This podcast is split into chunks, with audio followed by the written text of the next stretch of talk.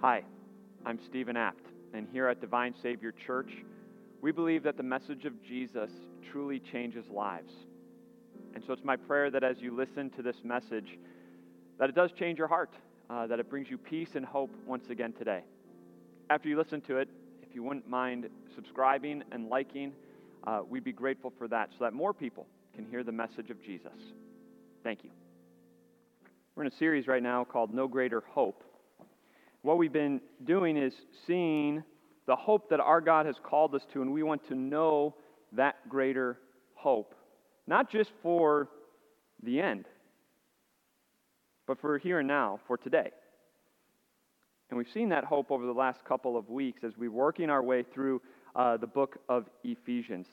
And this morning, what we want to talk about is hope for something that seems so hopeless. It's unity. As we look at our country, as we look at the world, as we look at our communities, as we look at our own household, we see so much division. Every day we log into our social media accounts, we watch the news, we, we Google the news, and we are bombarded with just how much division there is in our country. How much we're told of the division between races, the division between politics. Uh, there is so much division that we're told, and we see it. There's divisions within our communities between economic status, from rich and poor. There's division within our workplaces between colleagues. There's division within our own household as husband and wives argue, as parents and children argue is there any hope for unity? Because as we look at the world, it seems to be getting to a point where we're going to say, no, there is no hope. And then you look at what we're trying to do as a church. And what are we trying to do? Gather people from all different backgrounds and bring them into one body. This is not a good idea, is it? We're going to come in and there's all this division. How could we possibly be a united body? Paul gives us the answer today. And he gives us the hope that is Jesus Christ. Uh, l- let me just kind of recap where we've been because it, it'll help realize what Paul's whole point is. Paul starts his letter to the Ephesians. He, he's writing to the Christians in Ephesus, 60 AD. Uh, he's writing to them from prison, and he starts by saying to the Ephesians, You are chosen by God, adopted by Him, forgiven by God. You've been sealed by the Holy Spirit, by God Himself. And then he starts with a prayer. He says, I constantly remember you in my prayers, asking that God would send His Spirit of wisdom and revelation that you may know Him better, that you may know the power of God that's at work in your life. The same power that rose Jesus from the dead is at work in your life. And then Paul starts proving the power of God that's at work in their lives. We saw last week how, at the beginning of chapter 2, Paul says, You want to talk about power? He says, You were once dead in your sins, spiritually dead, unable to come to God. You didn't even want to come to God. You were spiritually dead, and yet what was the power of God for you? He made you alive in Christ. Even when you were dead in your sins, it's by grace that you have been saved. That is power. That He worked through the ways of this world, that He worked through Satan's control, that He worked through our own sinful desires to make us alive in Christ. And now He goes from the individual. And now He says, look at the power of God that brings all these different people into one. And so we're going to look at chapter 2. Excuse me, we're going to look at chapter 2, uh, 11 through 18 to start. Here's what Paul says Therefore, remember that formerly you who are Gentiles by birth and called uncircumcised by those who call themselves the circumcision, which is done in the body by human hands. Remember, remember that at that time you were separate from Christ, excluded from citizenship in Israel, and foreigners to the covenant of the promise without hope and without God in the world. But now in Christ Jesus, you who once were far away have been brought near by the blood of Christ. For he himself is our peace, who has made the two groups one and has destroyed the barrier, the dividing wall of hostility, by setting aside in his flesh the law with its commands and regulations. His purpose was to create in himself one new humanity out of the two, thus making peace, and in one body to reconcile both of them to God through the cross, by which he put to death their hostility. He came and preached peace to you who were far away, and peace to those who were near. For through him we both have access to the Father by one Spirit. We'll stop right there. Paul's talking about two different groups of people, and in the first century there was big time division. What were the two groups?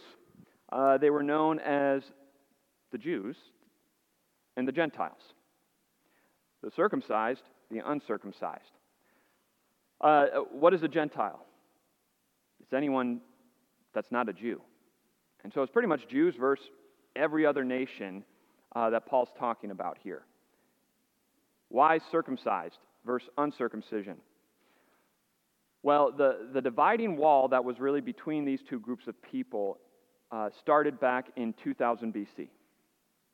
God called Abraham, who the father of the Jewish nation, he called him and said, Through your offspring, the whole world is going to be blessed. All nations on the earth is going to be blessed through you, Abraham. It was the promise of the Messiah. And God said, Here is the covenant sign for you circumcision.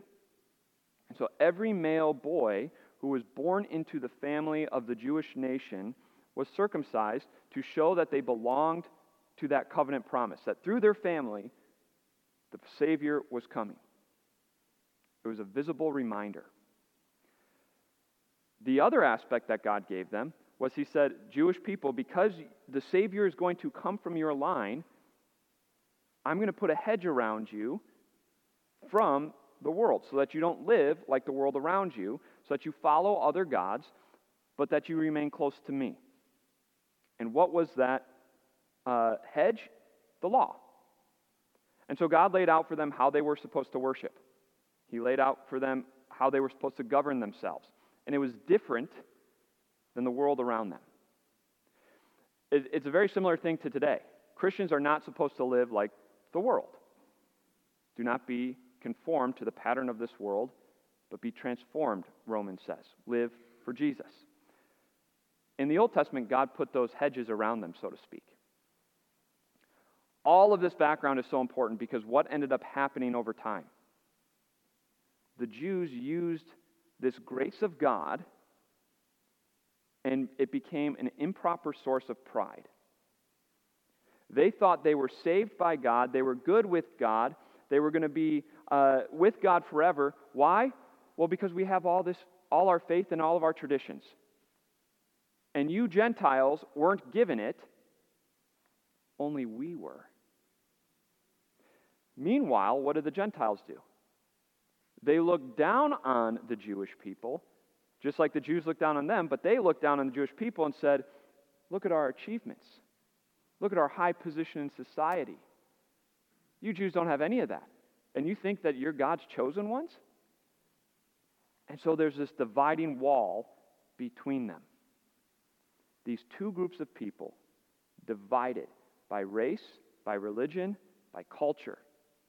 And there's this dividing wall, the law that the Jews said you're not allowed in. And to be fair, Paul reminds them of it, doesn't he? You once weren't included in Christ. You did not get the covenant promises. You were foreigners to God. Why does he do that? Not to shame them, but to show the grace of God. It crushes their pride and highlights the grace of our God. Paul's whole point in this entire first section is that no matter who you are, we are united in our common dependency on Jesus. We have a common dependence on Christ. It doesn't matter if you're a Jew who's been given the law. It doesn't matter if you're a Gentile who's got high standing. What is the thing that we have in common? Neither of us have peace with God. All of us stand guilty and condemned by God and in hostility to our God. None of us have access to the Father on our own. The Jews couldn't get there by following the law. The Gentiles couldn't get there by their high positions and their so called wisdom. Both stood guilty and condemned.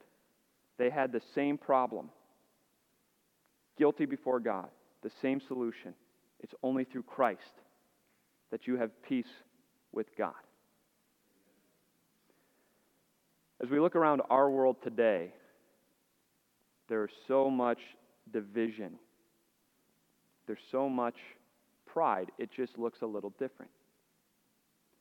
We feel prideful and that we're better than those people over there because of who we are, what we've done, because of our economic status, because of the political party we back. And yet, what does our God say? You have a common problem. If you're a human being, male or female, you're a human being, you have the same problem. You're united before God with the same problem. You have sinned and fallen short of the glory of God. And all of us stand in hostility before our God. But we've also been united by Christ because it's only through Him that we have peace with our God. Look at what Paul says. For He Himself is our peace, who has made the two groups one and destroyed the barrier, the dividing wall of hostility, by setting aside in His flesh the law with its commands and regulations. No matter who you are, whether you're far away from God, whether you are in church every Sunday, we all have had the law satisfied. The law was satisfied at the cross of Christ. When Jesus died, his innocent life given for you and me, the law can no longer stand and condemn you because Christ took it. We all, through him, we both have access to the Father by the one Spirit. Whether you're far away from God or you're close to God, we all have access to the Father only through Jesus Christ. It's only through him that we have forgiveness of sins and we can enter the most holy place where God dwells. It's only through him. We, are, we have a common dependency on Jesus because we have a common problem. And the only common solution is our Savior Jesus. So, practically speaking, what does this look like? It doesn't matter if you're rich or if you're poor. What do we have? The same problem. On our own, we stand condemned before Jesus. There's only one solution it's Jesus Christ. It doesn't matter if you're in church every Sunday and we'll, we'll say moral, or if you haven't been to church in years and immoral. We have the same common problem. On our own, we stand in hostility to our God. It's only through Jesus Christ that we are saved. It doesn't matter if we're Republican, Democrat, Libertarian, we all have the same problem. We stand condemned before God. And we're only saved. We only have peace through Jesus Christ. You want to talk about a unifying aspect. It doesn't matter who's right or wrong in the marriage. That, that's actually true. It doesn't matter who's right or wrong. Both stand condemned on their own, and it's only through Jesus Christ that both of us are saved. We have a common problem and a common solution is Jesus Christ. Our common problem, we've all sinned. It's only through Jesus that we have peace with our God. Do you see how this crushes our pride in anything that could divide us from other people. It's not our, our political beliefs and our political stance. It's not our religious background. It's not our traditions. It's not uh, if we're right or wrong. We can't take pride in any of that. Because when we stand before God, we've all sinned. But we have access to the Father through Jesus Christ. And that's true for everybody. It's the unifying nature of Jesus. We are all hopeless on our own, but through him we have the hope of access to the Father forever. It's only through Jesus. He unifies us in a common, common dependence on Christ. But we're also united in our status. Paul goes on to say he, he's brought these two groups that were so divided and there's so much hatred between them, and he's made them one. Which, by the way, if, if we think that it's an impossible, uh, it's hopeless for us as a church to get together all these people from all these different backgrounds into one body, imagine the first century church where Paul's trying to bring Jews and Gentiles into one group of people. And it was done by the power of God, who brought them to unity. But now Paul says not only are we united in our common dependence on Jesus, we're also united in our status. Here's what he says Consequently, you are no longer foreigners and strangers, but fellow citizens with God's people, and also members of his household, built on the foundation of the apostles and prophets, with Christ Jesus himself as the chief cornerstone. In him, the whole building is joined together and rises to become a holy temple in the Lord. And in him, you too are being built together to become a dwelling in which God lives by his Spirit. Paul gives us three uh, aspects of our status in these verses, and each one gets more and more intimate. What does he say first? You are no longer foreigners and aliens, but you are fellow citizens with God's holy people. We are fellow citizens. We have been brought into the kingdom of our God. And you and I, and everyone who is in Christ Jesus, experiences the same freedoms of being in that kingdom the freedom from guilt. The law cannot accuse you of guilt anymore because Jesus took it to the cross. We enjoy the freedom from shame because Jesus has covered us in his robes of righteousness.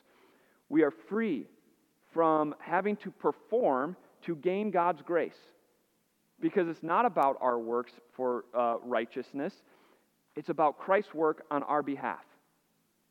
We enjoy those freedoms. All of us have had our passports stamped in the blood of the King that marks us as citizens of his kingdom. It's all through Jesus. That's true for each and every one of us here.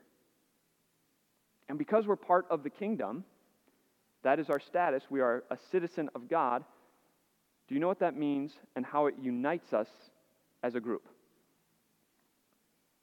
Your primary agenda should not be the Republican agenda or the Democrat agenda or the Libertarian agenda. Your number one agenda is your king's agenda, is God's agenda. That is our push. That is what we concern ourselves with. And what is the king's agenda? That more and more people come into his kingdom. That more and more people become citizens of his kingdom. That more and more people experience the joy and the freedoms that belong to his kingdom. This is his agenda. This is what we back. And we do it not by force, but by the Word of God. By spreading the message of Jesus Christ, more and more people are brought in. We are fellow citizens of God's kingdom. But we're also members of his household. We get a little more intimate, don't we? Not just are we uh, citizens, we are members of his household. We belong to our Father's home. And all of us enjoy the love, the protection, the guidance, the discipline, the provisions of our Father. And that has big application for our church. No matter how big we get, how do we treat each other? Like family. We love each other. We sacrifice for each other. We know each other. Uh, we support each other like family because that is what we've been made in Jesus. Through Jesus, we've been adopted by God and brought into his household. We're fellow citizens, we're members of his household. Finally, oh, one more thing about being members of his household. If there becomes division in the household, the household falls. And so, what do we want? If there's divisions among our family, we want to address it immediately. If you have, if someone has sinned against you, we want that addressed immediately and come to reconciliation through Jesus Christ, who forgives our sins and we forgive each other. Because we want no divisions in the household. Last one. He says, You are being brought together and built into the temple, a holy dwelling, a holy temple of our God. The Lord's temple is not a physical building, it's his people joined together, built on the cornerstone of Jesus Christ. And each of us, like Peter says, are living stones being built into the temple of God, and he comes and dwells with us. You talk about a unifying aspect. How about knowing that Jesus is here right now as we join together in praise of him? We are his temple. You can't get much more intimate than Jesus living in us and with us. And that's what we are. We are fellow citizens, members of his household, and we are his temple. We are unified in a common dependence on Jesus, and we are unified in our status before God. And so, where are we dividing people? Where are we putting up dividing walls and separating ourselves? Let's start looking at people for what they are. They are people with the same common problem that we have, and that is that we've sinned. And the same common solution Jesus died for them, just like he died for me. And through Jesus, through faith in him, they've been given the same status that I have. Not because I've earned or deserved it, but simply by the grace of our God. When we start having that mindset, what happens? Jesus brings unity. May God be with you as you grow in this truth. May He be with us as we grow as a church in this truth, so that there may be no divisions among us, but that we are united under Christ, because it's through Him that we have been made. Let's pray. Father in heaven, we thank you for unifying us. Uh, there's so many uh, dividing walls in our country, in our uh, communities, in our own homes that we set up ourselves. Uh, but the reality is, we're all human beings with the same problem, and that is that before you we stand guilty. But you have broken down those barrier walls uh, and united us uh, together through Jesus uh, because it's only through Jesus that any of us are saved, that any of us have peace. And so we thank you for that peace. We thank you for that hope that you've given us. Uh, let us be the hope in the world. Uh, as uh, there's so many dividing walls in this world, uh, please keep those out of your church. Instead, let, let the world see that through you, we can be united no matter what our background is, no matter where we're from.